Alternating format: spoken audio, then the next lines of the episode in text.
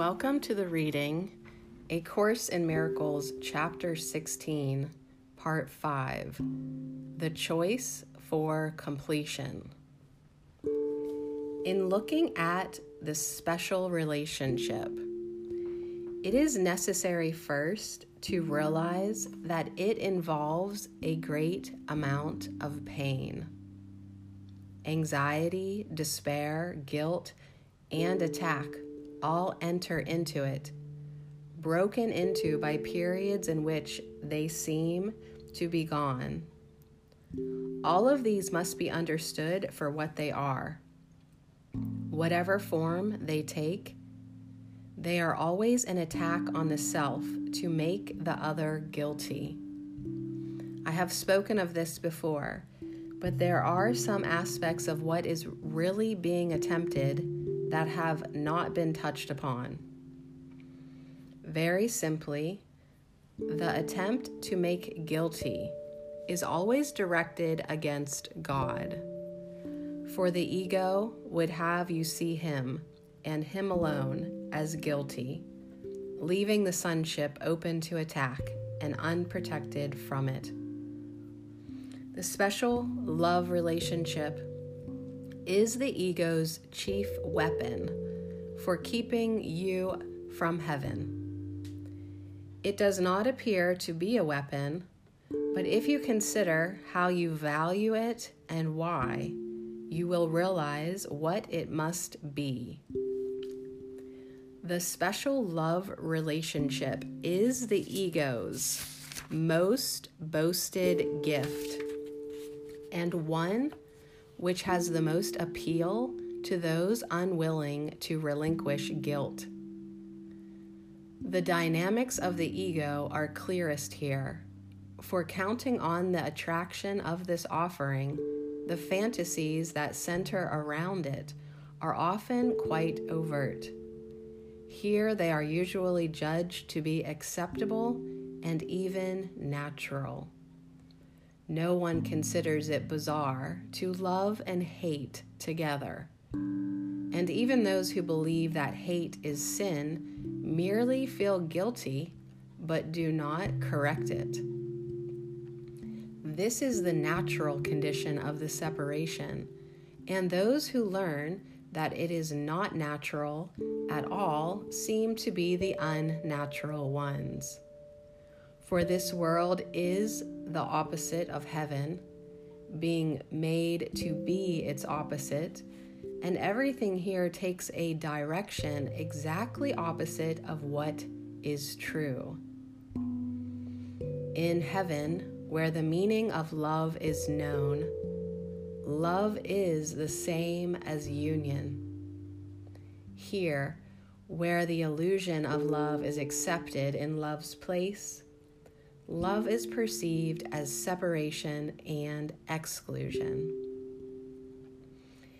It is in the special relationship, born of the hidden wish for special love from God, that the ego's hatred triumphs. For the special relationship is the renunciation of the love of God and the attempt to secure for the self the specialness that he denied. It is essential to the preservation of the ego that you believe this specialness is not hell, but heaven. For the ego would never have you see that separation could only be loss, being the one condition in which heaven could not be. To everyone, heaven is completion. There can be no disagreement on this because both the ego and the Holy Spirit accept it. There are, however, they are, however, in complete disagreement on what completion is and how it is accomplished. The Holy Spirit knows that completion lies first in union and then in the extension of union. To the ego, completion lies in triumph and in the extension of the victory, even to the final triumph over God. In this, it sees the ultimate freedom of the self, for nothing would remain to interfere with the ego. This is its idea of heaven.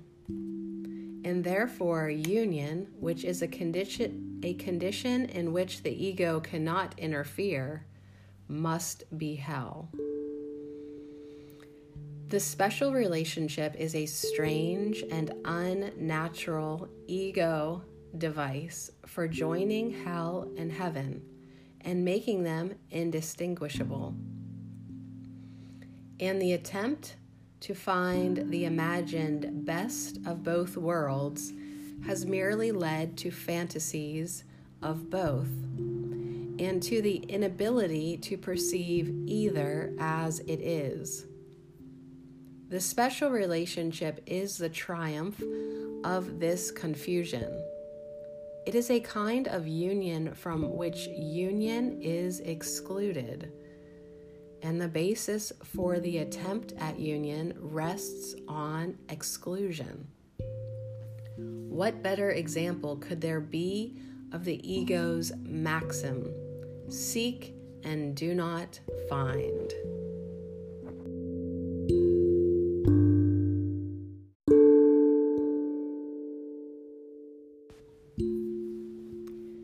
most curious of all is the concept of the self which the ego fosters in the special relationship. This self seeks the relationship to make itself complete. Yet, when it finds a special relationship in which it thinks it can accomplish this, it gives itself away and tries to trade itself for the self of another this is not union, for there is no increase and no extension. Each partner tries to sacrifice the self he does not want for one he thinks he would prefer. And he feels guilty for the sin of taking and of giving nothing of value in return. How much value can he place upon a self that he would give away to get a better one. The better self the ego seeks is always one that is more special. And whoever seems to possess a special self is loved for what can be taken from him. Where both partners see this special self in each other, the ego sees a union made in heaven for neither one will recognize that he has asked for hell, and so he will not interfere with the ego's illusion of heaven, which it offered him to interfere with heaven. Yet, if all illusions are of fear, and they can be of nothing else, the illusion of heaven is nothing more than an attractive form of fear in which the guilt is buried deep and rises in the form of love. The appeal of hell lies only in the terrible attraction of guilt, which the ego holds out to those who place their faith in littleness. The conviction of littleness lies in every special relationship for only the deprived could value specialness. The demand for specialness and the perception of the giving of specialness as an act of love would make love hateful. The real purpose of the special relationship, in strict accordance with the ego's goals, is to destroy reality and substitute illusion. For the ego is itself an illusion, and only illusions can be the witnesses to its reality. If you perceived the special relationship as a triumph over God, would you want it? Let us not think of its fearful nature, nor the guilt it must entail, nor of the sadness and the loneliness. For these are only attributes of the whole religion of separation and of the total context in which it is thought to occur. The central theme in its litany to sacrifice is that God must die so you can live. And it is this theme that is acted out in the special relationship. Through the death of yourself, you think you can attack another self and snatch it from the other to replace the self that you despise. And you despise it because you do not think it offers the specialness that you demand. And hating it, you have made it little and unworthy because you are afraid of it. How can you grant unlimited power to what you think you have attacked? So fearful has the truth become to you that unless it is weak and little and unworthy of value, you would not dare to look upon it.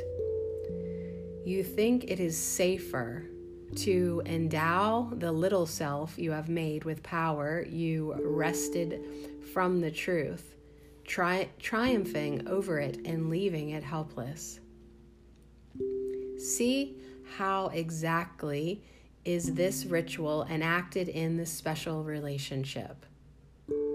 An altar is erected in between two separate people on which each seeks to kill his self, and on his body raise another self to take its power from his death. Over and over and over, this ritual is enacted, and it is never completed, nor ever will be completed. The ritual of completion cannot complete for life arises not from death, nor heaven from hell. Whenever any form of special relationship tempts you to seek for love in ritual, remember love is content and not form of any kind. The special relationship is a ritual of form aimed at raising the form to take the place of God at the expense of content. There is no meaning in the form, and there will never be. This special relationship must be recognized for what it is a senseless ritual in which strength is extracted from the death of God and invested in his killer as the sign that form has triumphed over content and love has lost its meaning. Would you want this to be possible, even apart from its evident impossibility? If it were possible, you would have made yourself helpless. God is not angry. He merely could not let this happen. You cannot change his mind. No rituals that you have set up in which the dance of death delights you can bring death to the eternal nor can your chosen substitute for the wholeness of God have any influence at all upon it.